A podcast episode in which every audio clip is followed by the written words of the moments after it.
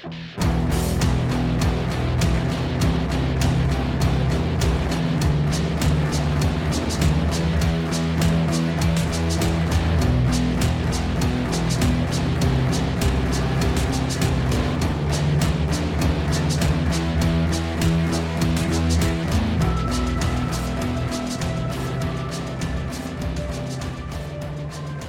and welcome to the Full Metal RPG podcast. I am one of your hosts, Ben. Your other host is. Brendan, and we got it right this time. We absolutely did. My first time was definitely uh, not the greatest at trying to bring us in. Well, you know, man, like we at this point, I think we've had like a debate over who it is that we are, and in this very Grant Morrison kind of way, we like just dropped some acid and we kind of like tried to figure it all out. You know, I was thinking it'd be pretty organic if we get a guest in here and he could introduce himself as one of us, and then we could just sort of circle oh around. Oh well, but that wouldn't be organic. Then we'd, Well, we'd, we, we be telling them to do tell it. to do it, and then like see how he does it. If it actually makes a mistake or something. Yeah, yeah, okay. Well, I, I don't know how they would confuse themselves for one of us, but that anyway, I digress. Um, Ben and I work together, audience, listeners. Ben and I work together. It has been a long day at the salt mine. It has been a long fucking day at the salt mine. We're here. We got some beers. Now we're gonna talk about some D and D. All right. Yes. So this last weekend we played D and D. It was uh, my continuing Out of the Abyss campaign. Uh, ben plays Meng Hao the monk, the wood elf, lawful evil monk. Um, is there anything else you want to tell us about Meng Hao, real quick? Um. Yeah, I, I, I suppose he's uh you know against type in a lot of ways. Not not you know first off not just alignment, but uh, you know the fact that I'm living in the Underdark and have lived in the Underdark the majority of his life, um, and uh, you know as a wood elf, which is sort of interesting. Um, his sort of embrace of like, I, I guess like sort of a, a weird occultism outside of like you know nature, which is you know, also sort of an against type thing for for uh, the casual wood elf. I guess uh, all these things sort of sort of make him uh, a, a different sort of type of character that's sort of interesting and fun to play. Yeah, I mean, as usual, you uh, you have a you have a history in our in our group of playing um against type characters and very kind of like strange characters, and for the most part, that's really worked out for you. You know, Sure. sometimes the, uh, there have been a couple that have been like that didn't work out so hot. Um, Shreven Sadev was was was a notable failure, Yes, he was. but that's Um, but that, I mean that's like a that's a footnote amongst many great successes. yeah, and like anything, I mean, you know, these things are mutable. So if you if you if you try something out as a player, and it's not working for you, you know, which that character was not, Shreven was not. I Um, warned you. Yeah, I mean, you can always move on. You Yeah. know, uh, I talked it over with uh, Brendan, who was the storyteller at the time, and we decided to have Shreven have an awesome death scene, and uh, which it was. It was very chilling and awesome. And uh, I moved on and uh, introduced a new character based on another character, another player's character, uh, to sort of continue up the story where he left off. So there would be no breaks in the story, but um, letting me try something different, which because I wasn't enjoying what I was doing. Yeah, yeah, and I think that that's important a dialogue to be able to have with your players and with your between the GM and, and the players. You know, I mean, it's all about having fun at the end of the day. You know, we're of course trying to tell good stories, Absolutely. but we gotta tell good stories in a fun way. Yeah, and, and I'm not in danger of having that conversation with uh, Brendan anytime soon about Meng Hao. It's been a lot of fun, and uh, you know each session is is even more fun. Well, you see, okay, now that brings us to, the- to the most recent session. I, I mean, maybe it was more fun uh, as to, to play Mang, but but this session was I, I it was not as good as the one previous. It was it was it was interesting. A lot happened, right? Yeah, I, I will say that uh, as an overall player, I enjoyed the, the the session before, but an interesting caveat on that is that you know every time I get more sort of familiar with the character that I'm playing, uh, I get certain enjoyment out of that, and uh, you know I'm I'm definitely in the position where like I'm I'm able to do some things based on sort of how this session ended that sort of made me advance who I think Meng Hao is, and on that note, it was very fulfilling. Well, that's good. I mean, let's let's just be clear. It wasn't a bad session. No. It was by no means like it wasn't like a piece of shit. I wasn't like embarrassed. I mean, there's times when I'm running a fucking game and I'm like embarrassed to be sitting behind the screen. I just I feel like I'm uh, at the spelling bee and I can't spell tomato. You know what I'm saying? And I'm just like I'm I'm like I'm just like I, sometimes there have been times when I've been like looking at the, my watch or my phone or whatever it is, and I've been like thinking, "Wow, we've been playing two hours. Can we quit? Can we? Can we just? Can I call it? You know, or am I gonna have to just spin some bullshit?" And then and, and then that having been said, there have been times when I've taken that kind of anxiety and I've spun it into something good. And then there have been some times when, like, seriously, I hit the three hour mark and I'm like, okay, well, I really only owe these guys three hours of entertainment. And I'm just like, go the fuck home. I can't deal with you anymore. You know? And that's pretty much how he says it too. It's like get get the hell out of here. yeah, yeah, I wish. I wish I had those kind of stones. Um, so this session, where did we begin? Okay, so you guys have been wandering through the Underdark, and uh, Yeah, it was we took um right where we left off in the previous session. It was the uh, After the, null encounter that we Yeah. had. yeah, Uh, we finished right after that null encounter. Um, you know, I think we were we began the session by uh, I don't know, just just picking up and and uh, moving, continuing our our our travels to get to Sloobludop, the uh, the city of the uh, yeah. You guys are currently on the way to Sloobludop, which uh, if you actually look over here in the corner, you can see where I'm redrawing Sloobludop. That is actually my second edition redraw of oh Sloobludop. And there's gonna be a third because I'm not even happy with that one. I, if you had made it to town, um, that day, I was gonna. This was the map I was gonna use, but because you guys, you know, put it off, deferred it for another week, um, uh, I, I'm I'm gonna. It's gonna even better than that one. I, I mean, the one they give you in the book is, and I'm not trying to dog anybody here, but it's it's it's unsatisfying. In fact, there's some um mechanics that they give you for running a Sloobludop that uh don't jibe with the picture they give you. So it was clearly one of those editorial snafus where it's like either they changed the description after they had given it to the art editor or they had gave the art editor just something like really quickly and like, "Oh, here, crush this out." Because they they they tell you what the city's supposed to kind of look like and how it's supposed to act mechanically. And there's a little, there's a couple mechanics for it. And then there there's a picture of it and the picture was very much kind of like um well how I felt about the um the Velkynvelve, which we called Velkenveer. Uh, the Velken the Velkynvelve map, which was like way too two dimensional. It's like way too just like straightforward, and I wanted something that's a bit more complex.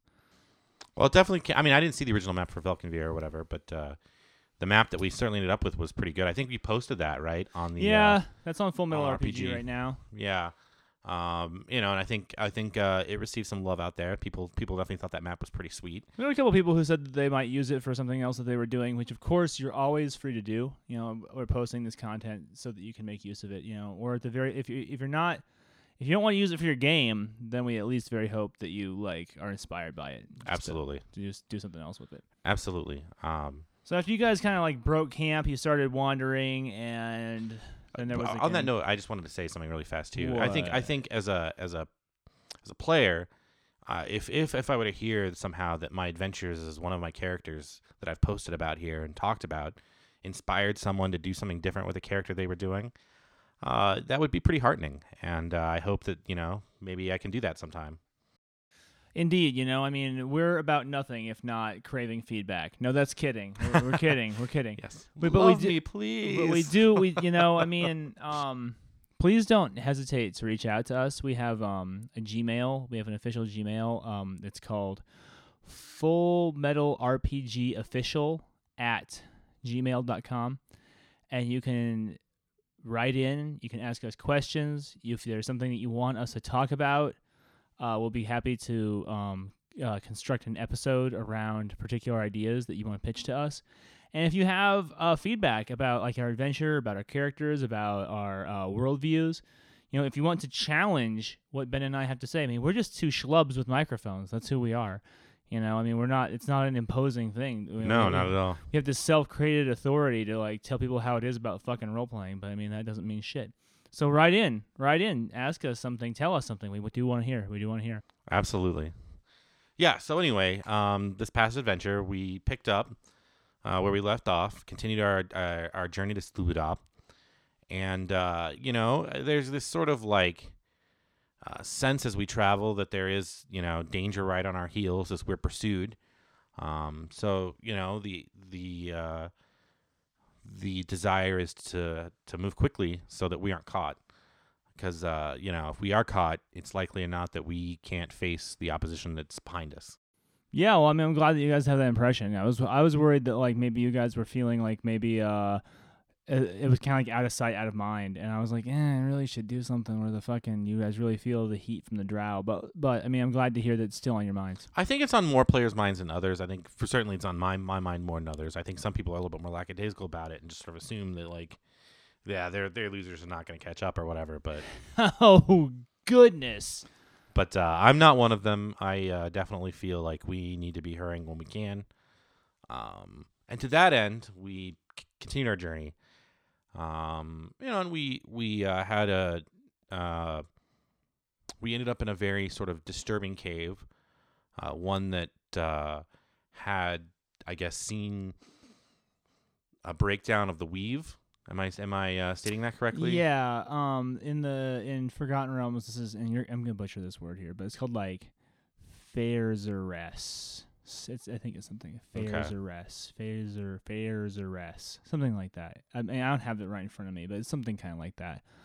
And it's um, it's I mean, it's not the shadow weave. That's different. But it's sort of like where the weave is kind of like breaking apart a little bit, and that means that um certain magical effects. Well, all magical effects have a chance of completely screwing up. Um, but then there's other magical effects that are severely penalized while you're in one of these regions. And if you stay in one of them long enough, there's a mechanical effect that also um that also damages you in the long run. Um, but go ahead. What were you saying about that? No, um, certain of I guess the more magically oriented characters in the party, uh, sort of realized what had happened with some some nice Arcana rolls, and um, were able to warn the rest of us about the danger we were in. So we uh, attempted to speed up even further to get out of this area, without going backwards and potentially running into our pursuers. There was a talk that we might go backwards and and uh, but that was not seeming to be the best idea to the rest of us. Yeah, I mean that that would have been interesting if you'd chosen that. If you just said "damn it all," I don't know what I would have done with that. I mean, because the encounter that you guys were playing through was one that I rolled up on the encounter table in um the Out of the Abyss book. It has a number of encounters, and uh even down to the like the magical cavern part of it. no, that was my idea. Okay. Um, in well, there was of- definitely some trepidation involved in that. With like, oh, can we cast spells? What do we do? Like, essentially in an underdark scenario you have to um have certain considerations and one of the questions you have to ask yourself every time you run an encounter is is there illumination or is there not illumination and i had i think in like previous encounters i had determined that there was no illumination so for this one i was like well there'll be illumination and then you have to say well what's the source and in the underdark there's only two sources there's um, fungal growth, and then there's phosphorescence. phosphorescence, and there's Faerzares. And so I was like, well, they hadn't encountered that yet, and it's an important idea in the Underdark. It's it's really one of those um, uniquely Underdark things that if you're going to do an Underdark campaign and, and you just completely overlook this experience, then you're kind of doing yourself a disservice. Yeah, I guess I guess at this point, the way that I sort of look at that is some sort of like magical radiation or something, Yeah, that's not that's not too far wrong. because it sort of like changed the molecular like structure of the walls themselves. We could like crumble parts of them, and Well, the reason you could crumble the walls is because of it was the sandstone. You they had the the glistening parts of it too, though. Well, the uh, what I was trying to describe, and clearly, like I wasn't doing a very good job, is that like the granules of sand themselves were glowing. Yeah. No, no, I get that, but like kind of like how like something's bombarded with radiation and glows. You know what I'm saying? Yeah, okay, I see what you're saying. Yeah. Um, you know, and and uh, yeah, I think that at first I was sort of having trouble picturing what this would be like, and the moment I started thinking about, well, it's I guess it's kind of like radiation. This is really Yeah. like a scary area. Yeah, We need to get out of here. like magical radiation. Yeah. So uh, at that point, we uh, made haste and attempted to to get even further until we had a, a very suspicious looking end of this cavern come up, which um, was uh, a circular. Uh, I think it was described almost as a cistern-like cavern. yeah, Um, yeah. That's that's what uh, that's what Alex kept saying. Yeah. cistern. Although th- I, I aren't cisterns, uh, don't don't they have water in them? yeah, yeah. I think he was saying that mostly just sort of like denote the sort of like cir- cir- circleness or cir- Cir- circuity. I don't know. circularity, yeah, circular, the circular circle, quality of circle the cavern itself, um, without actually using the word circular. Uh, and there was a lot of suspicious-looking bones involved there, and uh, even a warning symbol uh, that we could see across the way that uh, that warned us that demons were around. Um, that was in Drow language for those of us that spoke Drow. And there and there were a couple of characters who kind of strayed from the party for a minute and were kind of like in, doing some investigations on their own outside the radius of the torch because for a time they were still using a torch, and um, those two characters were tempting the demonic entities that were in the area. Um, Yeah, that was uh, Baracus and Sijan, right? Sijan, right? Um, yeah, they were. They were definitely like straying into that, and I was getting my. You, I, you couldn't see me because I was behind the screen. But I was like reaching for my dice. I was like reaching for my encounter dice. If if if they had like chosen, I mean, it's obvious that like the kind of messages that I've been sending about through through storytelling that th- th- this is like a horror game with a horror like environment. They're they're definitely picking up on it, and that's heartening because I can totally see another group of characters being like, "Well, let's investigate these sounds that we're hearing." They were hearing these kind of like whispers in like the darkness, these kind of like like like uh like uh, coming from an undefinable area, and so they were like, they couldn't understand what they were saying, and yeah, yeah, it was just murmurs. Yeah, no, they certainly got the hint, and they were like, "Let's get out of here."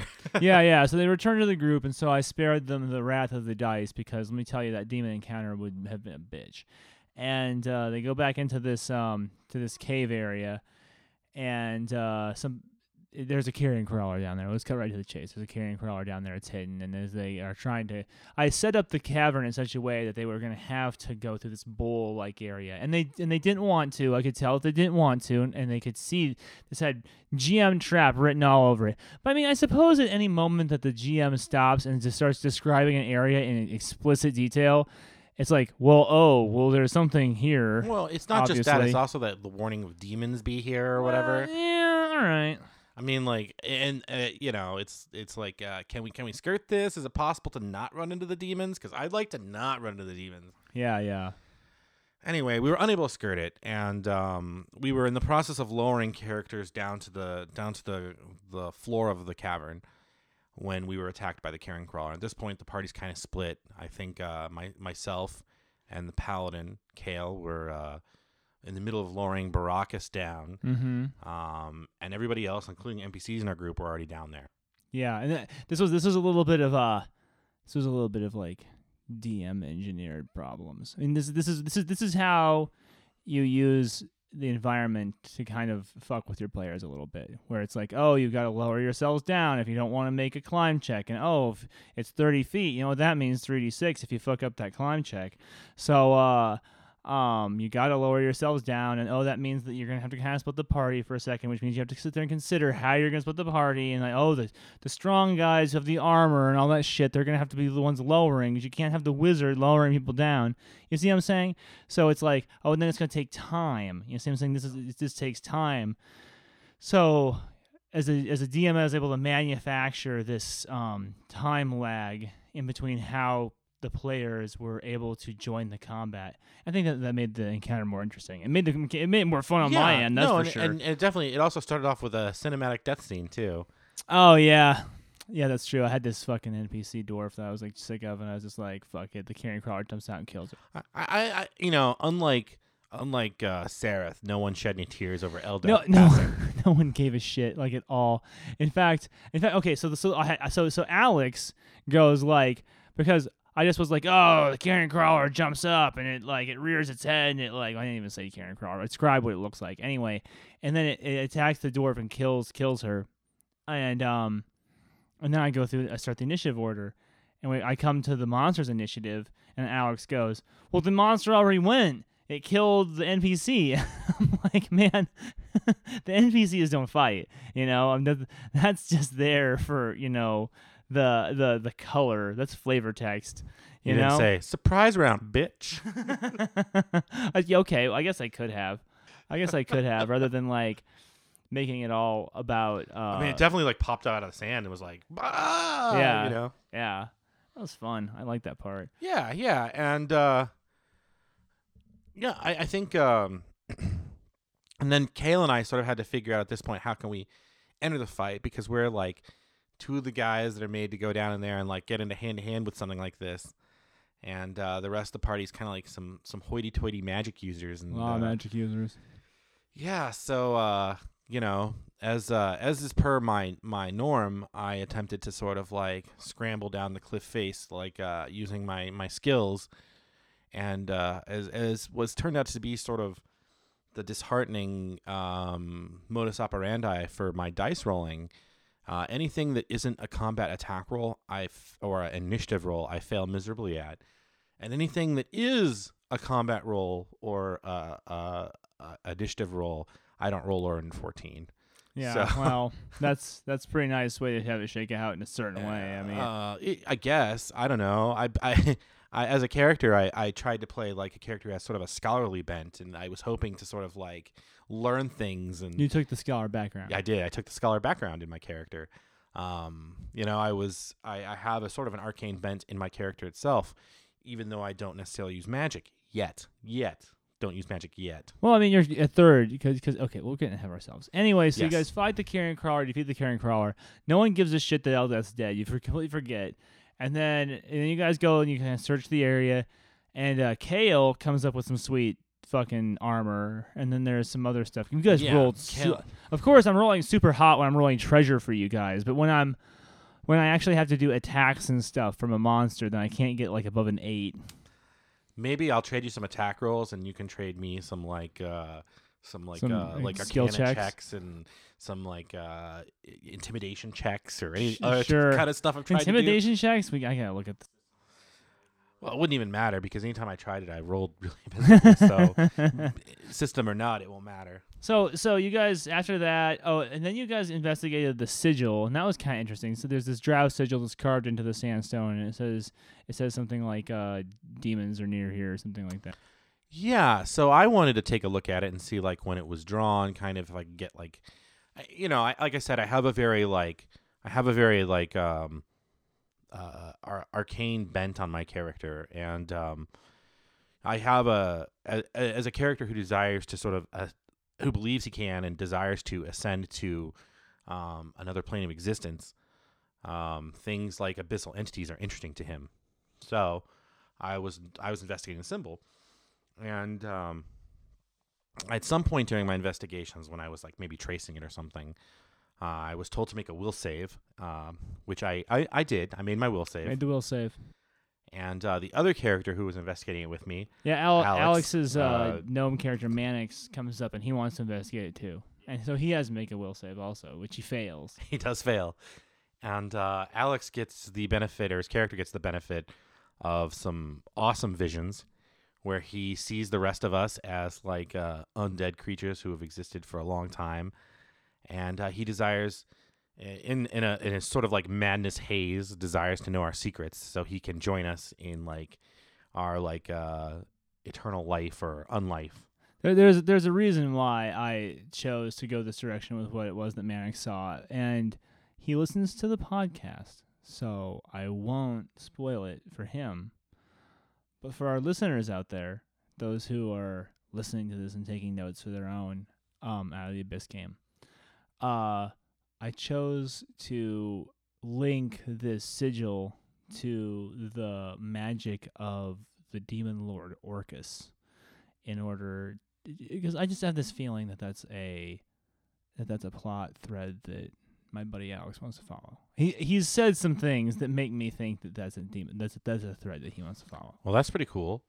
Uh, it worked out well for him then that he got the the visions that would uh, that would match for him. And he did a great job role playing it. I mean, he yeah, was there was he- a weird like conversation that was had there where yeah. he was trying to question us and and uh, without giving anything away on his end.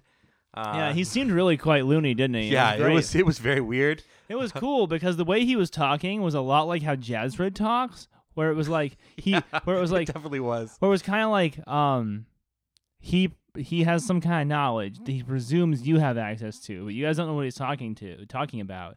So I think it also gave you guys some insight into that NPC where you were like, fuck, like like these guys, like like it, there's something going on, and these guys are like seeing the world through like tinted glasses. You know what I'm saying? Yeah, uh, that I, I certainly had that read on it, and um, it was it was it, in in a lot of ways it was my favorite part of that session, just that little section there with like his interaction with us. Yeah, it was really I good. really appreciated how uh, Alex did in that scene. He did a great job. No- Nobody awarded him any inspiration points. You're totally right. And that's some bullshit. We're gonna have to get. We're I'm gonna to fix I'm gonna retroactively award him a uh, inspiration point because he deserves one for that. I think you should. Yeah. Um, I'll put that in my notes. yeah let's let's do that um so you know uh we sort of recover at this point and um we continue on our journey still trying to get out of this area because it's a blighted area and we're And that was a good call on your part. Yeah. Um, BT Dubs. there was some there were some characters who wanted to rest before we took off and uh we sort of had uh, uh, a discussion about it um and I I was definitely urging us to continue moving forward Yeah, and that ended up being the good call because they, they didn't know it, but there's mechanical shit that happens if you rest in that area. Anyway, um, Ben, don't use this player knowledge. I won't Alex, don't use this player knowledge. um, and so uh, then you guys are you're going along and you make it almost to Sloobludop, and then you had yeah, a sort I, I- peculiar I will say that that uh, before we get to Sloobludop, there was one other thing that sort of like, I guess, stuck out in my mind, what was that? and that was uh, right before we hit the the encounter before Sloobludop, we had that experience with. Uh, it wasn't an experience; it was just the description of the cavern we were in, with like where it was described sort of like that the asphalt that had cracked and Oh yeah, yeah. that was actually very good. It was very Oh, like cool. evocative, and uh, I could sort of picture like these characters sort of like like trundling over this like broken broken environment where nothing was straight and like the the ankle your ankles were just like destroyed by the end of it. You know, you just wanted to like wished for flat ground somewhere to be around and and uh and then with the gas rising up, it was it was very good. It was very oh, good. good. I'm glad to hear it. I'm glad to hear it. Glad to hear that. Yeah, uh, that that that that cavern definitely stuck out in my mind. Oh wow, good, good. Um, yeah, that's always good to hear because it wasn't like there was an important encounter there. No. No, just- but it just was cool. I just want the Underdark to be flavorful, and to be as interesting as being in a um more mundane, Yeah, more we we've talked about that before too. Yeah, you know, yeah. and uh, and because that was one of one of your concerns, I felt like it was you know important to say that it was like a sweet cavern because it definitely stuck Good. out to me. Good, good. Well, the next the next uh, uh, environment you guys are gonna face is Sloobludop, and I'm and I'm hoping you're gonna enjoy what I've done with that. But and before you get there, you first had to encounter these these fucking weirdos that were uh, patrolling like out, a couple miles outside of the town's boundaries. Yeah, um, we had, uh, I guess, picked up on some noise ahead of us, some some chatter, some some sounds. Some there was a squeak, uh, squeaking that we'd heard, um, and uh, the two characters in the party who are the most stealthy, which would be my my character and the thief Sejin Mm-hmm. we uh, decided to do some reconnaissance. And this is sort of the first time we had kind of an opportunity to do something like classic, like like stealthy reconnaissance. And uh, Yeah, it's true. It's true. Yeah, and uh, you know, we sort of like we, we, we sort of came at it, at it from a different direction and and uh, tried to get a, a, a, a point of view that we could like you know vantage point we could see what was happening without revealing ourselves. Um, but like uh like my character's prone to do, I rolled miserably on my stealth roll Mm-hmm. and uh, we were discovered. At least I was discovered um, by a wandering party of, um, I guess you'd say like a splinter cult that apparently exists inside Sloobludop. We found out later.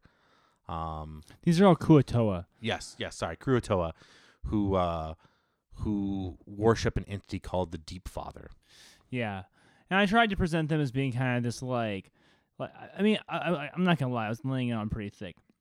I wanted people to to be very apprehensive about about these guys and their motives, and they're they're trundling with them this um like little wagon that has like a cell on the back of it, and they're all covered in like kind of like ghastly kind of mementos and they're wearing these kind of like Cenobite robes that like are uh, obviously you know you know Kuo-toan style where they're all like weathered and beaten and grotesque from their proximity to the water.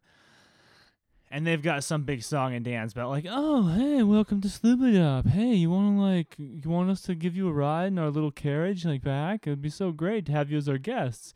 And these good dudes just weren't buying it like at all. They were like, fuck that. Well, Alex Alex had tried to charm the uh, leader of the group. Oh yeah. So at some point there's like this whole thing where like Alex wants to go outside of the my apartment and he wants to have like a private meeting with the PCs on the balcony to come up with a plan.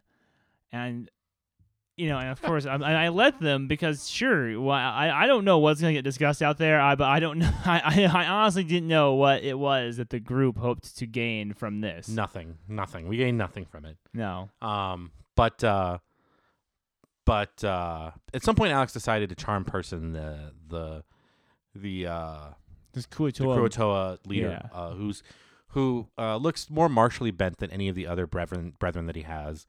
Uh, definitely seems like he's more of a threat than any of the other people there, and um, of course, it fails miserably.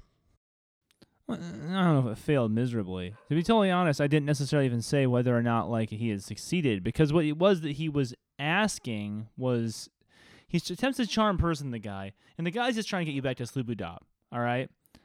And then the way that that Alex goes about it is like, oh well, we'll go back you with you to Sloobludop, but we don't want to ride in the cart. And the guy's like, that's fine. You don't gotta ride in the cart. So it's like, well, the charm person doesn't even really matter. Yeah, it's getting what he wants. At some point, uh, Baracus decides that he's going to investigate. Like, um, he's he's still hidden at this point. I think. I think he's the only one of us that's still hidden, and he decides that he wants to investigate the card a little bit more closely than the rest of us have. And then we start. Noti- he starts noticing these telltale signs of the fact that these guys are maybe not on the up and up. You know, Yeah. um, their their their symbol or some lashed Kuo-toa heads together, some skulls. yeah. Two two Kuo-toa heads, Yeah. skulls lashed together. yeah so uh not necessarily the most pleasant of people at that point i think was was sort of realized um but we're obviously at this point i think that no one was fooled by these guys and we were like the moment that they get a chance they're going to ambush us Which they did. I Yeah. mean, the second you guys start walking, and and the the encounter is written this way. The it's kind of like the scorpion and the frog. You know what I'm saying? It's it's their nature, despite the fact that they could have just walked you guys back and like kind of they could have taken advantage of you within the walls of the city.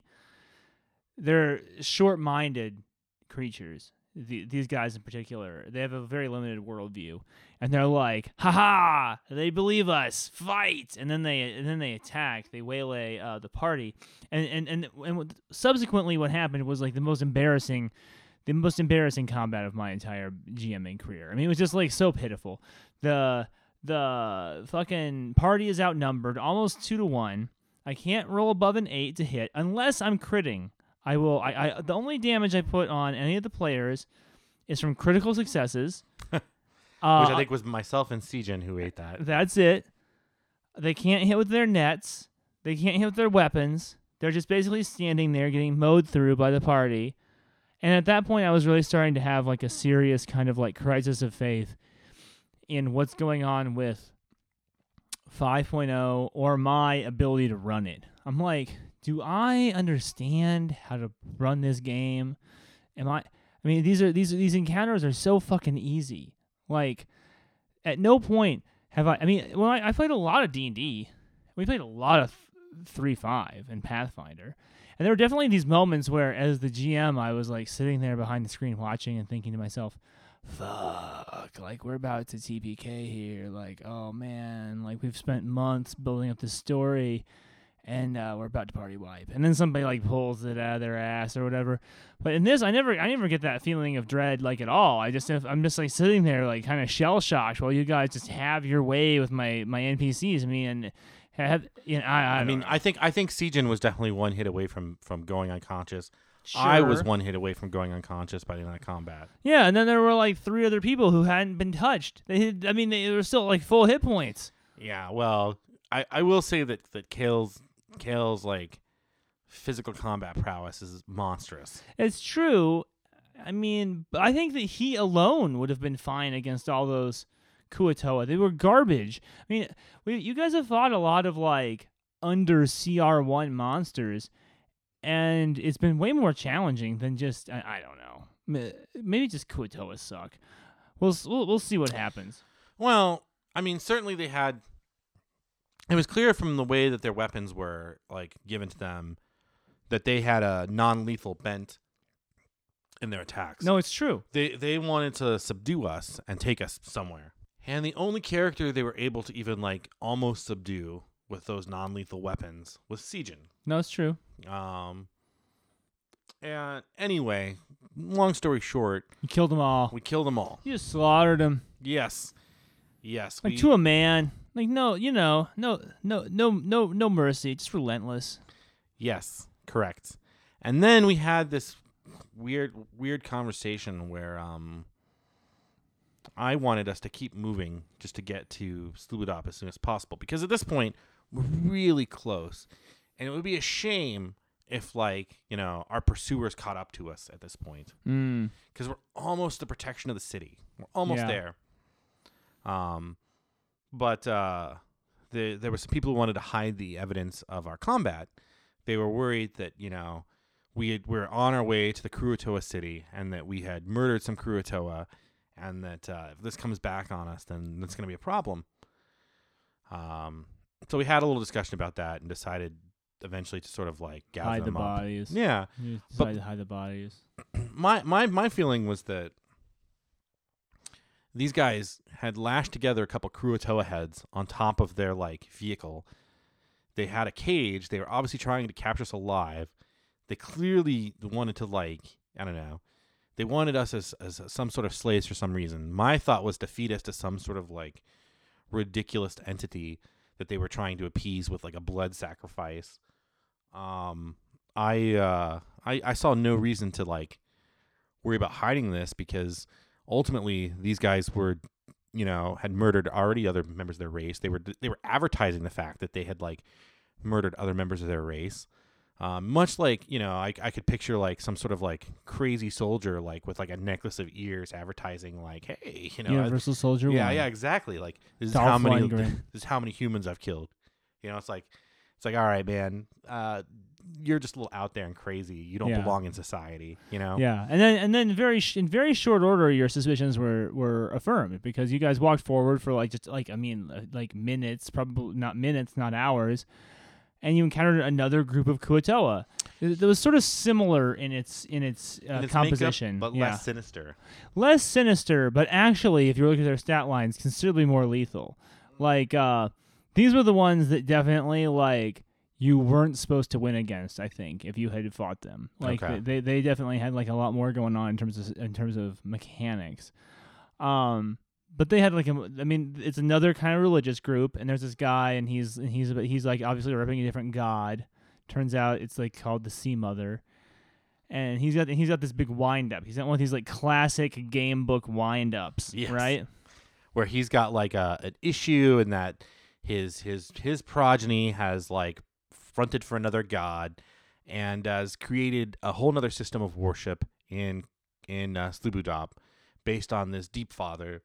And they're basically sort of on the brink of civil war uh, the way it was sort of made to sound. Um and uh, he wants to enlist uh, the party of adventurers in this sort of heroic uh, venture in which we can like um, you know, go and, and save the town of Sloobludop and and you know, hopefully like eliminate the cult or and redeem those people who can be redeemed if any of them can be. And uh, uh my my character uh, was one of the first ones to accept. I think I was uh, pretty into that uh, because uh, my character is not into redemption and is not into um, saving Sloobludop, but does want to eradicate all the foolish beings that thought they could serve him as a plat on a platter to some stupid sea monster. I mean, it's not heroic fantasy that we're doing right here, No, but it not. still works. To be totally honest, it kind of works better than some heroic fantasy that we've done. Yeah, I mean, I mean, the fact of the matter is, is that I, I see, I see a perfect reason for me to want to do this job, um, beyond just like trinkets. I would, I'm, if I can gain passage to where I want to go and get a chance to eradicate these guys that I don't like, great. I'll take Yeah. I'll take them up on that. Sure. you know? Sure. I mean, th- and that is kind of interesting that the fucking uh the archpriest of the sea mother is kind of like he was like very kind of like non-specific about what your big reward is for helping out with this. And his and his pitch is a little kind of unorthodox. I mean, he's not just kind of like, "Oh, well, we know where this monster lives. Go kill it." What he wants uh the players to do is to um pretend to be prisoners of his and that he's going to he's going to take them to his daughter, who is the archpriestess of this adversary god, and um, he's gonna offer them as tribute, and he's gonna basically say like, "Oh, I, I fold, like let's all worship the carnivorous deep father together." And at which point the heroes will like spring loose from their bonds and start like killing people. Just Yeah. so we'll Yeah. see how that goes. Execution patrol is what I like to think of the next session. execution patrol. Yeah, like sweep and clear. um so the the party, the group of the players is like is like pretty stoked for uh, a good old fashioned crawl for some some killing. Cuz there hasn't been a lot of that. There hasn't been a lot of the the exploration slash killing. I, I'm actually more stoked for like a sweet confrontation with the priests of like of the Deep Father, in which I like castigate them for their arrogance, and uh, I look forward to maybe having some dialogue like that. That would be pretty fun. All right, well it's good to hear you say that cuz I mean I was like getting ready to draw a very very detailed map. So maybe maybe a little less detailed. um, I, I, I mean, I mean, I think some fun dialogue could be great. so. sure, sure, absolutely. we can still do both. Yeah, There's I still mean, potential for both. yeah, you know, uh, Heather has said that she doesn't care much for the combats, and just because as a person, like combat is not her thing. I think that she's really going to get into vampire someday. She's going to really get a lot more out of vampire.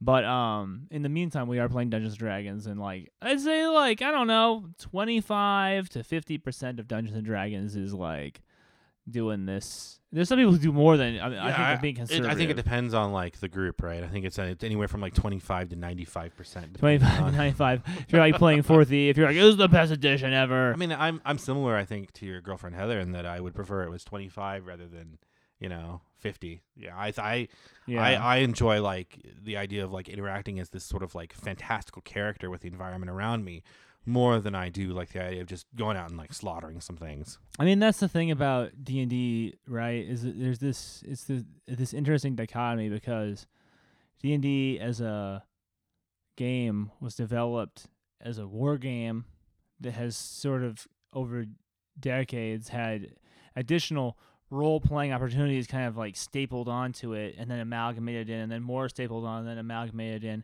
And right now we're doing the very this is the most role playing friendly version of Dungeons and Dragons I've ever seen in my entire life.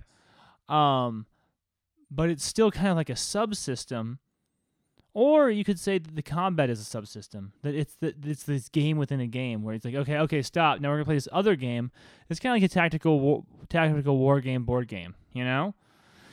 And this is one of the things I was kind of griping about to Ben over the week since we played as I was like, man, I just don't like running combats like they're a tactical war game. You know, I mean, I, I assume that our combats could be much more ferocious and lethal if I was playing it like, oh, we're playing fucking War Machine or something, and like, uh, you know, I got my pieces and you got your pieces. Let's, you know, and we and we've done it like that. There was a lot more of that going on when we were playing 3.0.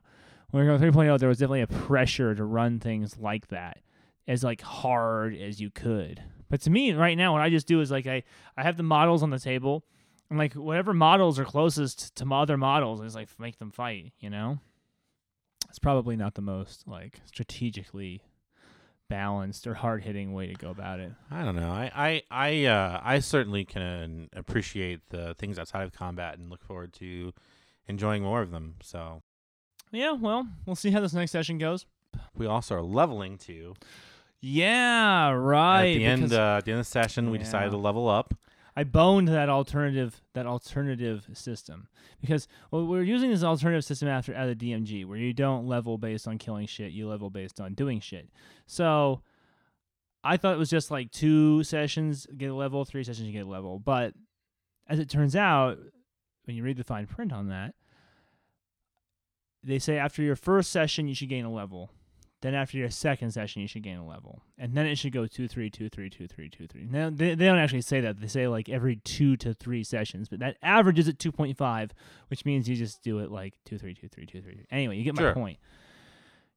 You get my point. Um, so I had been needlessly withholding levels from these guys, so I went ahead and shipped them off a third level. And so we're gonna have like real motherfucking D and D characters when you Yeah, man. Like I'm excited. I can actually sort of like hit the arcane sort of bent on my character. Oh yes, yes. Heather's decided to go with uh, just the thief build because she decided she she's she's she's new to these games and she has decided she did not want to fuck around with magic in addition to everything else that the rogue has to offer. So she's she's foregoing arcane trickster, which is fine by me. Um, and then uh, Baracus is gonna be taking like the Pact of the Blade, which will make his character mechanically very similar to his character he played in Council of Thieves. oh, okay. I have no idea what Alex is doing.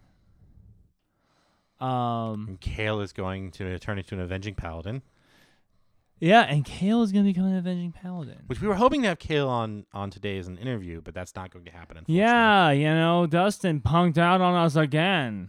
number n- time number two. So we're sitting here, we're just kind of like, it's just me and Ben, two old pals, beers after a fucking salty day at work, and we're just jawing about D and D. It's like the greatest thing in the world. It's like, it's like n- the version of nerd fishing or something. Um, is there? I mean, I think it's time for us to take a break. Take a little break. Take a little break. We'll come back and talk about some other things Uh-huh. besides uh, our recap here. yeah. All right. Cool. We'll be back in a second.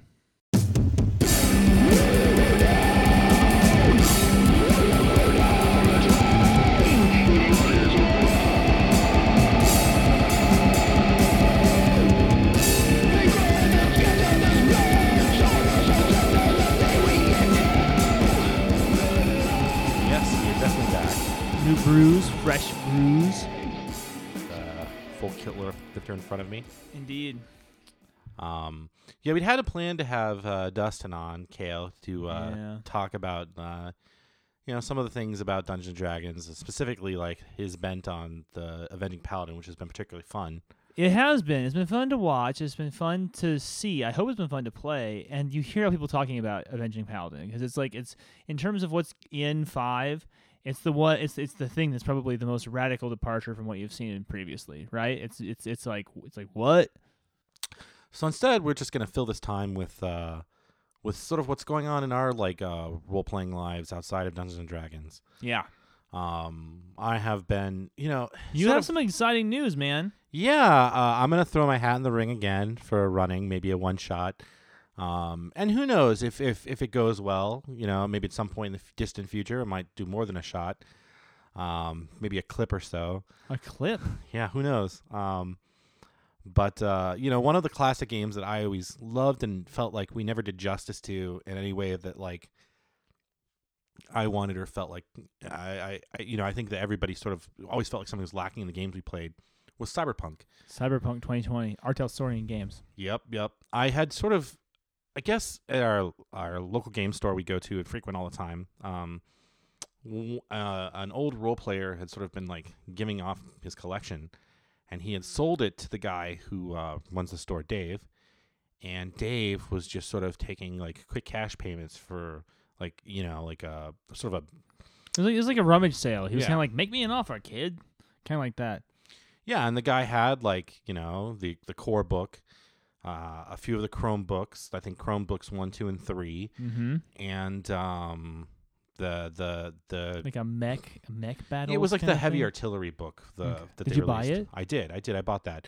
They also had Cybergen. I, I put Cybergen back, and So he, he's referring to Cyber Generation, which was like the uh, Cyberpunk 2020 spin-off game in which you played a kid, a Yeah. child. Yeah, and as a part of the story in Cyberpunk that they advanced, um, I, I, forget offhand because it's been so many years since I've seen this, but there was some sort of event that happens where like um, technology and humanity sort of like mutate in the youth. And yeah, um, this was not their finest hour. no, no, and and uh, we had uh, played it before when we were kids, and uh, yeah, it's it was weird.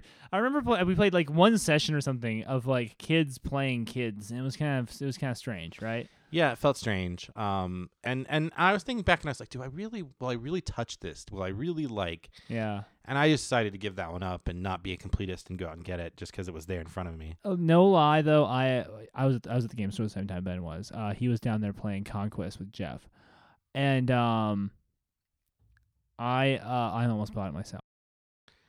Yeah. Um, You know what got- I did get that night, homie? Oh, you know what yeah. I did get that night? go ahead and say it. Yo, I got a copy of Hole, son. which like two weeks earlier, or some shit. Like we've been talking with Adam, and we've been like, "Oh my god, the Hole is so hard to find. I'm never Yeah. gonna find that. Get over that. Just put that on your wish list forever." And then what? Boom! It was in my hands. Uh. Yep, right there. Uh, whole. Brendan ended up with it, and Yeah. Well, you think you're thinking about doing a one shot of that at some point? At some point, yeah, man. For, I mean, here, why not? Yeah, exactly. Why the fuck not? You just need to see like, like how how we approach a game like that now, as opposed to like being like you know 18 year old kids when the last time we touched it. Think were we 18? I don't even know if we were that old. I think we might. I think we I might have been 17 younger. or 16. I don't Yeah, know. at the very least, you were you were younger than 18. Yeah. Um. So anyway, I was sort of inspired by this, and uh, Yeah, I've been, whole like- stack of cyberpunk books. yeah, you know, I I, I love. I, I love like the cyberpunk fiction element. I, I grew up reading Gibson. It was a lot of fun and and I want I, I want like uh, a game that can sort of like evoke a lot of those same feelings that I had when I was reading those books. Um, the idea of sort of like the weird alienation that exists in that environment with like with with man and and uh, the corporatocracy and like um, the weird like like uh, technology that's sort of like uh, created like an existence that's sort of um, surreal in a lot of ways. Um, It's a, it's an existential game, generally speaking. I mean, it's about like um, rampant capitalism. It's about man and machine and where one begins and one ends. You know what what is an authentic human? What is an authentic human existence? Yeah, I mean, it, it, you know, it's sort of like I think like on a, you know, every so often I'll read one of those stories where they're like, oh, new new like cyberware coming out like in the real world. you know? yeah, those Eh. always bum me the fuck out. I mean, yeah, certainly. I mean, obviously the people that like lost a limb or whatever and like yeah, can like have some sort of hope of having like an existence with two limbs or whatever it is that they lost back. sure.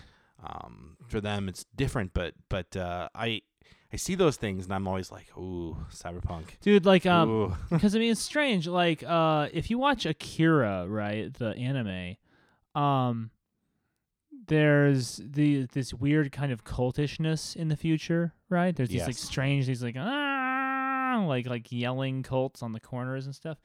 And I feel like when you when you get into like the transhumanist, like futurist stuff, which is, I, I Yeah, For- that's for- actually works more. I gone even more detail too in the comics, which I actually just read in the comics. in the comics. I actually What read comics? There's, what, are there comics in the book?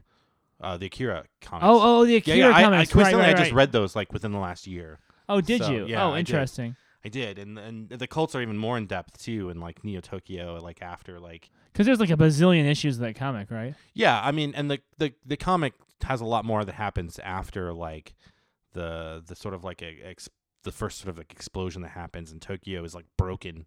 Yeah. and uh, all these like cults that pop up like in this sort of weird uh, futuristic sense that sort of like venerate um, like progress and Yeah, and, and and that's the point I'm trying to make is that I feel like Ray Kurzweil and the transhumanist uh, futurists are sort of this like um, pre-cyberpunk proto cult, and their um, strange dogma of of progress for the sake of progress and like and they're and the way that they kind of pose this question of like well what is a human anyway you know and Yeah. like like are we gonna i mean they are taking the concepts that are in cyberpunk and they are attempting attempting to inject them into ordinary human life which is like oh well i mean your your, your personality is just a bunch of data I mean, I don't know if I necessarily agree with that. I, to be totally honest, I find the um, transhumanists a bit um, off-putting.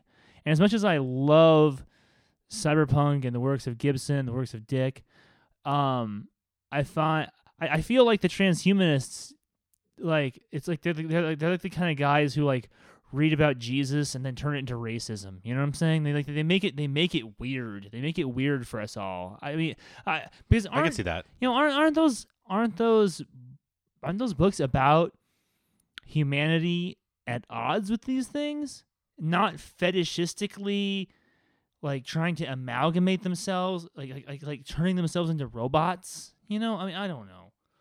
Yeah, I, I think that, that that part certainly exists. Um, there's definitely that's one of the plots, right? Maybe I got it wrong. I mean, that's no, no, no, no. That's definitely that's definitely one of the plots. Like uh, the, the the weird resistance that that's sort of like bent on like um, uh, like an idea uh, uh, on an idea of of of sort of stopping the experimentation that's happening on like people as they use their like technology and their serums to sort of create like existences that are beyond human, right?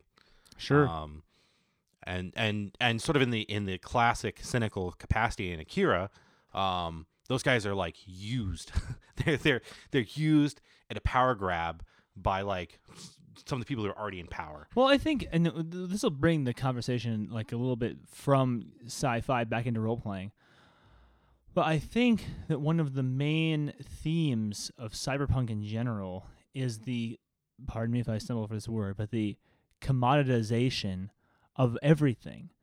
And we, we are living in that right now. We're living in this pre cyberpunk utopia in which every type of human experience has been commoditized you know and and, and anything like things that cannot that be given a tangible value are considered to be worthless which is why in in our society we're having these uh debates over um art and over literature Music. music, you know, over. I mean, we let's keep in mind that that there are very highly rated television shows, uh, television shows that on some level contribute to the building blocks of our culture in ways that are far beyond anything that a novel or a movie or or or a piece of music could really do. And these television shows are reality television where they where they follow around a quote unquote real person and they commoditize that person's life. And they and they they, they, they they cut it up into these little bits that are like easily digestible by you and they they create story arcs inside of inside of a human being's life reinforcing the idea that somehow a human life moves in story arcs, which is not even like a, I mean that's not even like a thing. You know what I'm saying? Yeah. I mean, eh, we- we've gotten to this point where art imitates life, imitates art, and like the and and, and the friend slash like constant um companion of art is capital because the artist does not exist in a void. He requires capital to exist. Anyway, all I'm trying to say is we've all sold our souls Huh. already. It's just, it's we're already living in the fucking cyber future, right? Well, I mean, these were things. I mean, th- this this game was created in the '80s, right? So this is certainly something that people in the '80s were worried about.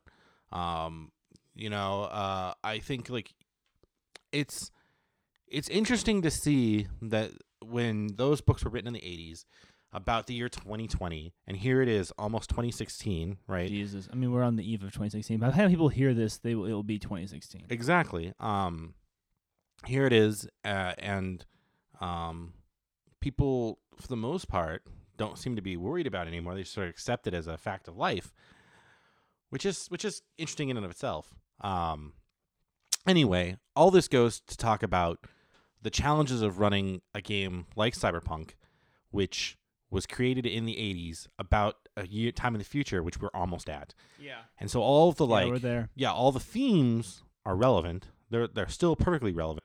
More relevant than ever. Exactly.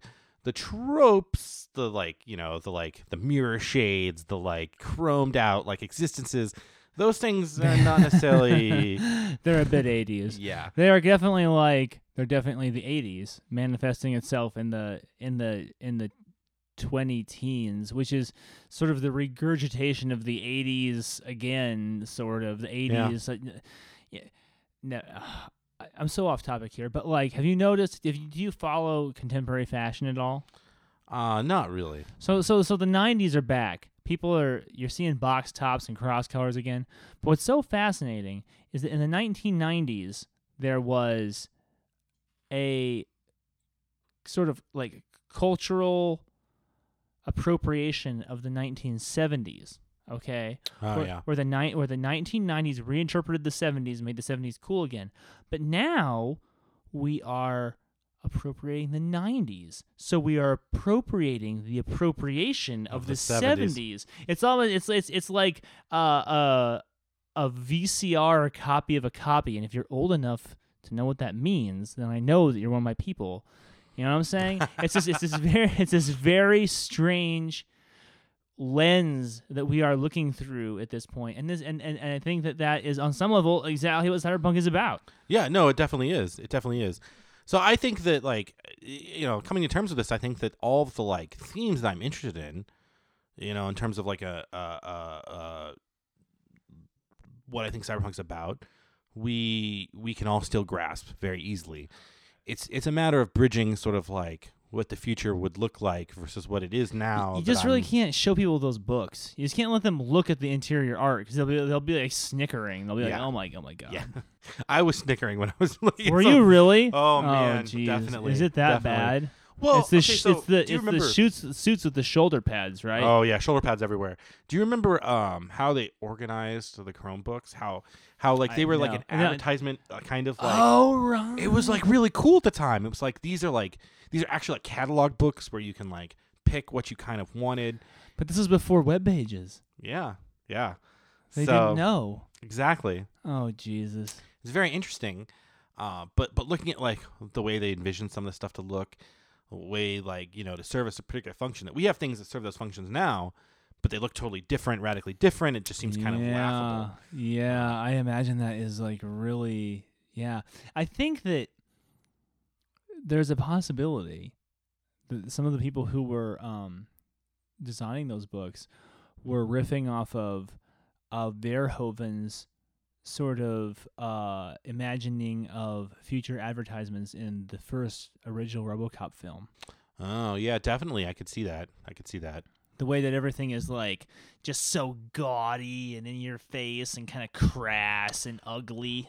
I see that, and and then and then the way that the way that like they show like like uh, some of the cities, et cetera, et cetera. You can definitely see like Blade Runner's influence in that too. Oh well, yeah. like yeah. uh, you know, with the like the overarching like uh, woman Coke ad that's like Japanese and not, and it's very weird.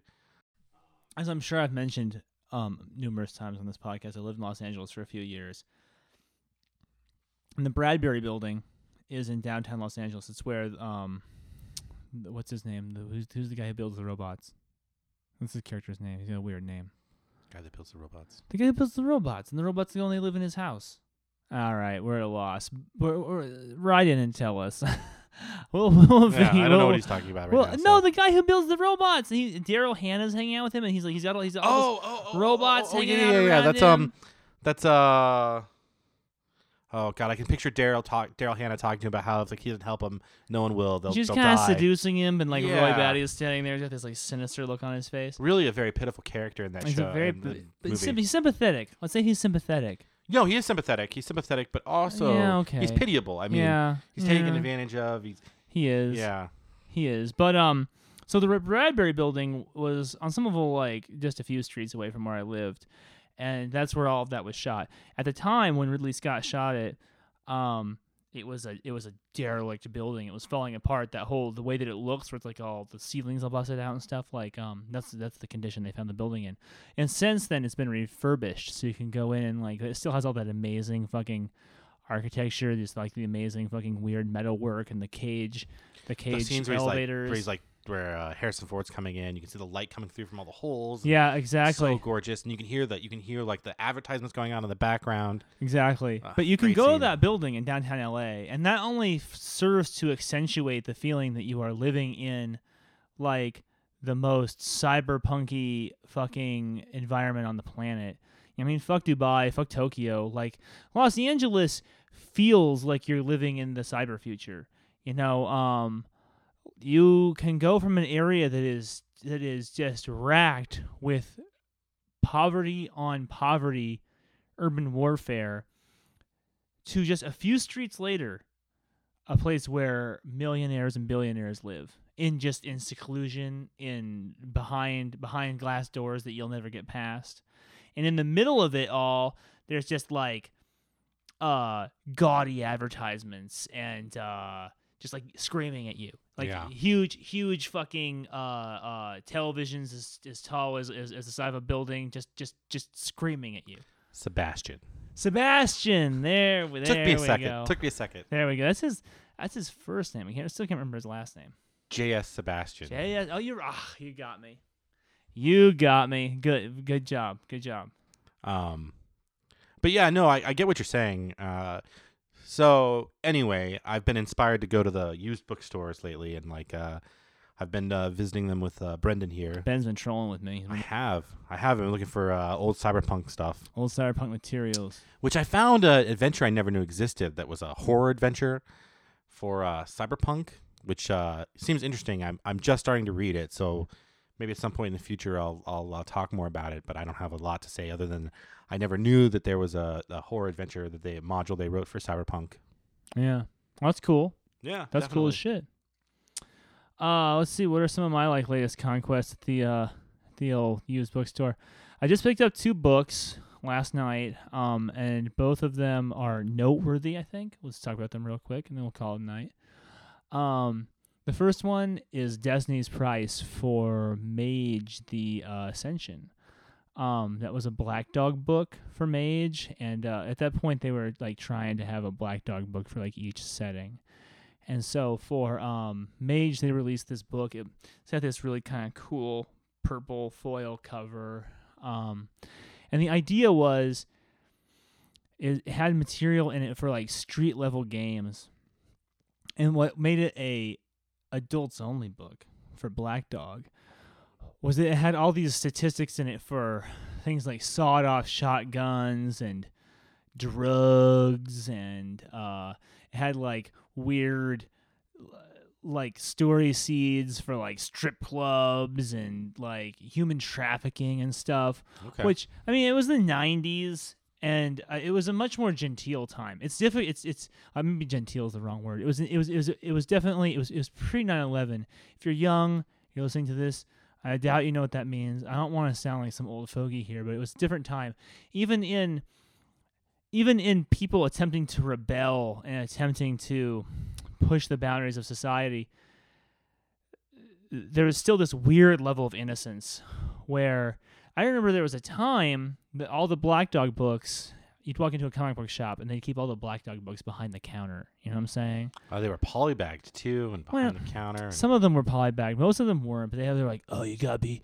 They, they, they try and check your ID to buy the fucking book. They'd be like, oh, I need to see some ID to buy this book. And you're like, I mean, it's the kind of, st- I mean, this is when Marilyn Manson's Antichrist Superstar album came out and it was like a big fucking deal. Like, like parents groups were like, were protesting his tour and stuff like that. And like, I mean, it was like a pretty rebellious thing to like, kind of like, to like have a Marilyn Manson t-shirt, you know what I'm saying? And, and uh I mean, when you look back on all this shit, the Black Dog imprint, the um the Antichrist Superstar album itself. These things are very comic booky and they're and, and I'm not gonna say that they're tame, but they certainly weren't so salacious and like eyebrow raising that I think that they needed to be I mean, th- there's nothing pornographic no, uh, in fact, I think those those things don't raise any eyes now.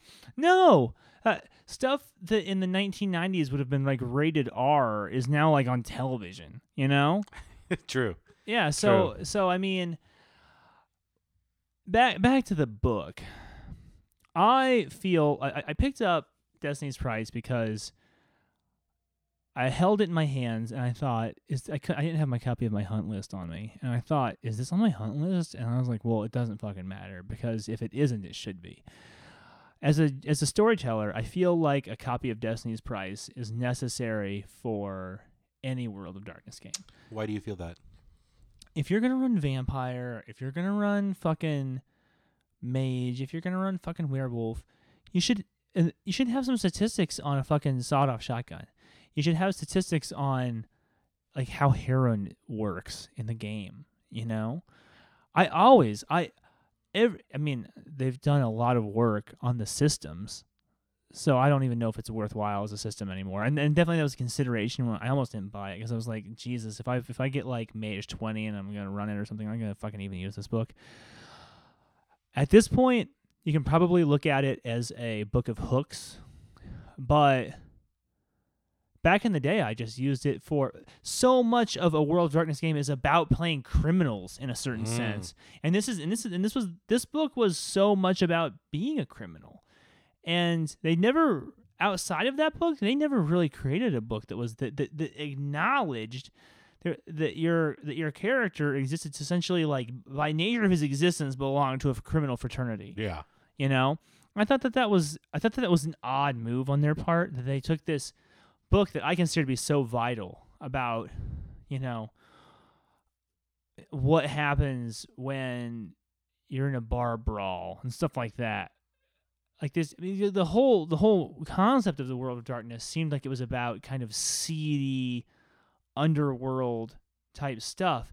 And yet they took that material and they kind of hid it away in this black dog book that was for a, that was for a very specific line and that a vampire player might just completely overlook. Yet a vam a vampire, you're gonna there's how many vampire games have you, played where the vampire is like, oh yeah, my haven is a bar, and my ghouls are all gun-toting, leather-clad thugs, and I'm running a blood cult in uh that that masquerades as a as a fetish club. You know what I'm saying? Yeah. I mean, this that, that's the that's the line that needed this. It really should have been like a World of Darkness book. But I don't know who the line developer was for those quote unquote just World of Darkness books, the Gypsies, Mafia, Blood Dimmed Tides, all that crap. I don't know who the line developer Well, was. this one sounds more useful than the other one. Oh, someone you you had it, you had it. I mean, they were just to me it was one of those absolutely mandatory World of Darkness books. I could see that. The other book I picked up was another nostalgia piece, and it was uh, Dirty Secrets of the Black Hand. And Yeah, uh, we were sort of like talking about that, and I seem to remember that like uh, there's a lot of like uh, mystique around that book, and sort of like an urban legend, and how it was developed by like a writer who wanted to sort of like a disgruntled writer. a disgruntled writer who was like given his final hacha to like uh, yeah, to like And- White Wolf Publishing or whatever. I, I I also have heard this story, and I just don't know how much um to invest in it. It's an interesting story. It certainly adds the mystique. It, it adds the mystique, and it does explain how w- weird that book is by comparison to so many other books in that line. Yeah. Right? Yeah, no, it definitely does. And and it was, you know, to sort of add to that, it was wasn't that the book that sort of brokered all the weird sort of like, um, like sort of hidden secrets, sort of brought them to light, kind of like, uh, was that the one that that uh sort of like spoiled uh vicissitude and Well, I don't know about spoiled vicissitude. It just definitely, it definitely radically altered your perception of that discipline. Well, spoiled in the sense the secret of what vicissitude actually was. yeah, if you choose to believe that. I mean, Yeah, true. There, so in the book, it states that vicissitude is not actually a discipline as much as it is a disease that was contracted by vampires who were exploring the Umbra, and it creates a bloodline of Tzimisce called the Old Clan, who eschew vicissitude because they see it as like an abomination, and I mean that storyline right there created so much fodder like for that was just great role playing. Just, Yes. just really great role playing. Regardless of regardless of like whether it was canon or not, you can almost just take that idea and like put it to the side as to whether or not vicissitude quote unquote is a disease. And you just take that idea of well, well, there's two different sets of outlook on it within the vampire world, and that just gives you so much to fucking do. You sure, know? sure. And that's what really why I love that book because a lot of people fucking hate it. They're like, because it's so gonzo, it's so weird. Up until that point, I feel like the the Vampire the Masquerade line was very consistent within a certain like set of parameters. You know what I'm saying? Okay. and then and then this book is just so far outside of that range and it's just it's it's practically like a GURPS book or a Rifts book or something. It's just so weird. It's so full of all this super weird crossovery shit, and um, because of that, like a lot of people fucking hate it. They just like fucking yeah, I, hate this. Thing. I actually remember a lot of the outcry when that book came out back back when. You know, I, I seem to remember uh, people being really divided on it. Yeah, yeah. But to this day, I, I, I, I cleave to it because to me, there are just some things in it that are so bonkers that they're just so fun. They're just so fun. And the um Caine's Chosen book for the revised edition, I just Okay. didn't think was nearly as good. Despite the fact I mean it was it was so bland by comparison. I mean they you can tell that there was a kind of this urge to sort of like iron out the black hand and make it more like quote unquote real or something. I mean, and that's the thing about the Dirty Secrets book is that it just it just ratchets up the fantasy level to like eleven. You know, there's like these weird there's these weird little chud babies that are like like crawling around and they're like and they like attack you and shit. I mean, there's like all kinds of strange shit in there. Uh, like like making a character for the Black Hand requires like a an additional source book that allows you to play an elder because you're supposed to be so just unbelievably powerful. And it really muddied the water. It created this strange fracture in the storyline between like what was the black hand and what was the true black hand because they, they were like oh haha there's two different ones. There's a black hand and then there's the true black hand and there's vicissitude and there's not non vicissitude users and then there's these other strange bloodlines one of them travels in time and like it just caused so many problems. But the the the, the fact remains like like say that this was the um the brainchild of a intensely sort of like bitter individual who who didn't who didn't want to continue his employment with White Wolf or Yeah. White Wolf didn't want to him to continue. Let's say that. Say this is a given. Like why would they publish it? Like why why why wouldn't they just like chuck it in the fire? Like okay, thanks. Here's the book. Here's the manuscript. Great. Goodbye. And then just throw it in the in the garbage. Well, I, I yeah. Um, I imagine there's an explanation there that could that could sort of revolve around like time frames and lack of time to sort of like figure out all the implications of everything. When has that was White in Wolf ever given a shit about time? Well, no, that's true. That's definitely true. The other the other uh, idea is that even if it was sort of published by this guy and this sort of like Hacham move, and they were like, you know, just decided that it added enough to the game that it was worthwhile. Even mean, still, I, I like that interpretation. That there were some people out there who were kind of kindred spirits who were like, "Oh, well, this is." This, I mean, yeah, there's a bunch of stuff in here that's bullshit, but there's also some amazing stuff in it too. I mean, I will I will say that like over the years, subsequent to the printing of that book, they did go with. I mean, they they they, they riffed on a bunch of the stuff that's in it. certainly the vicissitude ends up being sort of this sort of monstrous thing that's a disease almost, and Yeah, sort of. sort of it's different. It's different. It is. It's different than what it's spoiled in there, but it still ends up being sort of a similar type idea. Yeah. And there's some other stuff that they like, like a lot of the sort of Enochian stuff. They kind of they kind of let that be in there, and to this very day, you I mean, in the new VDA twenty core book, it has like fucking Nagaraja and like True Yeah. Brujah and all this other shit. Those all those fucking bloodlines are still in there, so they still support the basic ideas that were kind of like laid out in that book. But at no point did they ever just regurgitate any of that information and say, "Oh yeah, yeah, no, no, that's totally the way it was." It- it- Yeah. there's so many, there's so many like lines in that book that you could just like point at, and it's like that's the only time you'll ever hear that shit ever in a vampire game. Yeah, and uh, on that note, we also a couple of us have um, uh, VDA twenty books on the way that we Oh, are yeah. uh, looking forward to having soon.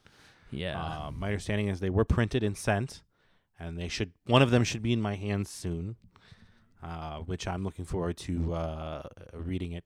Uh, you know, quite uh, heavily. a bunch of the the Full Metal RPG uh, crew, um, and I think that we've established a pretty good base crew here, like knowledgeable fucks. You know what I'm saying? Uh, like real deal soldiers. You know what I'm saying? Um, we're all getting VDA 20, and we're all reading it, and we're gonna compare some notes, and maybe we'll share those those notes with you. on how we feel. I, I, I have it. I have the. I'm looking at my hard copy right now. It's a really it's a beautiful book. There's really, a thought that there will be a game out of there soon at some point. Not soon necessarily, but in the future. Man, I okay. So here, let's talk about this. I was having this conversation with Dustin when she was here, and um, I was like, "Hey, man, so you stoked for like Vampire or something?" Because okay, okay, listeners, this is how we've always run our games. All right, um, like uh, a lot of this happened because of the way school worked. Okay, like we'd be going to community college or whatever, and we'd all be busy not like we were like really busy. I mean, I was busy reading a lot of White Wolf books, you know what I'm saying? But like we were we we, we were ostensibly busy. And at that point in our lives, we always had parents kind of looking over our shoulders, being like, "What are you doing? You doing okay school?" And we always had to kind of appease these people. And so, during the school year, there was sort of a dearth of role playing. Right? We wouldn't do a whole lot of it. And then in the summer, or whenever there were breaks, we just role play like motherfuckers, right? And so what kind of happened and what I kind of got used to was this kind of cadence of like, well, you play a game for a few months, you put it aside, play something else, do something else. And then like a couple months later, you pick it back up again, you know? And so whenever I'm the kind of guy I run long, long chronicles, long campaigns. Uh, we we were talking about this in like episode one or two or something, and like we were talking about like how long I want to run uh, out of the abyss for. Yeah. I mean, you could sit down if you were like a as a as a DM, if you want to sit down and just like be one of those guys who like reads the little paragraph where it says like what the dialogue is and you just like read it. You know what I'm saying?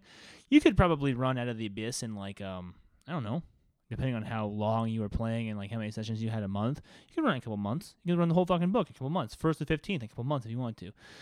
But I wanted to take two, three years. You know what I'm saying? We only play twice a month. like to build stories, like to do side quests, all this other shit. So the question is, is like I was kind of pitching to our buddy Dustin. I was like, hey, hey, so I want to run Vampire. You're you gonna play? And he and he kind of he kind of looked a little miffed at me, and he's like, look, dude, we never finish anything, and this is kind of true. I, uh, my my games are kind of prone to meltdowns we have these like party meltdowns. We put the game aside because we're all, we're all kind of blowing off steam a little bit, and then like we we come back to it later, or we just don't come back to it because Brendan gets some fucking new flavor of the week game that he wants to play, and then we never come back to it. You know what I'm saying? And he goes, he goes, I'd really like to get to 20th level. I'd really like to get to 20th level, and I'm like. Well, shit, man. That means I just kind of like signed myself up to playing D and D for like the next two years you know, um, which means no vampire. And I'm like, and there's this part of me that kind of wants to like just go down to the fucking Tempe fake lake and like just hang myself from the rafters because I really want to play vampire like so bad, you know. But I I feel like I can't really necessarily put this game on hiatus. Do you see what I'm saying?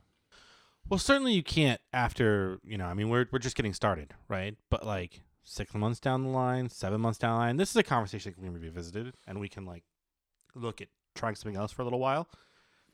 Yeah, I mean, yeah, right. I mean, I just, I, I, I don't really want to feel like I have to just run it like straight through. I mean, I'm so stoked to play Vampire. I haven't played Vampire in so long, and I and I was having this other conversation with John uh, at work. We we work with this other guy. His name is John. He doesn't role play, but he likes to talk about it with us. He likes to, he's he's interested in the life. yeah, he's sort of tangentially interested in like um like comics and like Yeah. cosplay and like all these these- things are sort of like tangentially involved in our lives. This like geek culture thing that's become kind of like the, the the movement of the hour over the last few years. He's like he's heavily involved in these things, and now that D and D is kind of making a splash again, he's he's much he's kind of interested in this stuff too. So um, he and I are talking about it, and I just I just realized that. You know what, man? I'm like pushing fucking forty. Do you realize that? Like I turned thirty-seven here in like a, a few weeks, and that means I'm on the downhill side to forty, which is which is on some level we're being completely candid here like older than i ever I, I always knew that i was aging. You know when you're very young you know that you're aging. You know you're getting older. And you understand that from a rational point of view but you don't actually understand that because all you've ever experienced is like the the way that horizons just open up before you endlessly and that like oh there's always tomorrow there's always another day there's always another fresh start. But the fact of the matter is is at this point I'm approaching middle age and I'm getting to that point where the amount of distance behind me is about equal to the amount of distance in front of me, which means that I don't, statistically speaking, I don't have just all the time in the fucking world to run all the fucking games I want to run. I mean, when I was younger and I was in high school, I just always thought, oh yeah, there'll always be time. There'll always be time. I want to run Mage, I want to run Wraith, I want to run Man, yeah, I want to run an Al-Qadim game that's really fucking good. I want to get to 20. Ah, the Al Qadim game. The Al-Qadim game. But we live in these finite moments now, and the older you get, the more you realize that. And I just realized, like, holy shit, I've got this bucket list of fucking games I want to run. I'm not even close to running them all. Like, do I have, like, I, I gotta start parsing out the years here. You know what I'm saying? You can't just say to yourself, like, oh, well, I'm just gonna ride off the next two, three years and just give it to D and D. You know?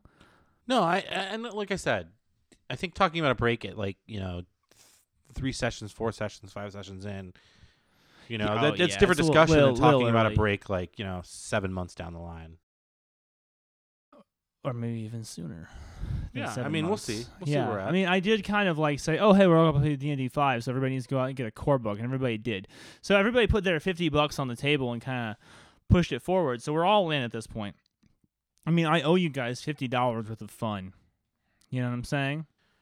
I don't look at it that way, but that's cool. That's how I see it. That's how I need you. I you guys gotta get your fifty bucks out of this before we start talking about something else. But that having been said, we're all reading these books, the VDA twenty books. We're all kind of gonna compare notes on them. Maybe we'll compare notes for you guys. It'd be nice to hear you. I'd like to get Jeff and Sync back in here and hear what the fuck those guys have to say about that book because I mean, me, you, Jeff, Sync, shit, we've all played so much of that fucking Yeah, absolutely. VDA. And, and maybe that's something we'll do in the future when I'd we all to. have the books. I'd lo- yeah, right. I also also um Holiday season shipping being what it is, who knows when we'll Oh, actually have them. dude, uh, I know, I know. It's like it's like the but, uh, the DriveThruRPG is intensely constipated right now. I ordered a uh, Mummy the Curse book like like fucking weeks ago. It still hasn't shipped. I, I will say that there was one more purchase I made recently, which I'm looking forward to, and I have uh, I've just scanned sort of preliminary, like the preliminary parts of it, and that is the expansion to Frostgrave, Frostgrave. which we are all looking forward to playing soon. Oh my god, we are uh, Frostgrave High over here. We're gonna take some uh, pictures, maybe some video of that when we finally do get it up, and uh, and uh, you know share our experiences with you guys Yeah, yeah. And so we definitely want to hear from you, uh, Frostgrave fanatics out there. Definitely for sure. because that game seems really awesome. Super dope. Can't wait to get started. Can't wait. All right, with that, man, I think that we're just about done. What do you think? Yeah, uh, I think that was good, and uh, hope you all enjoyed it. Indeed, indeed. It's always a pleasure. You guys take care. Thanks for listening. Have a good night. Peace out.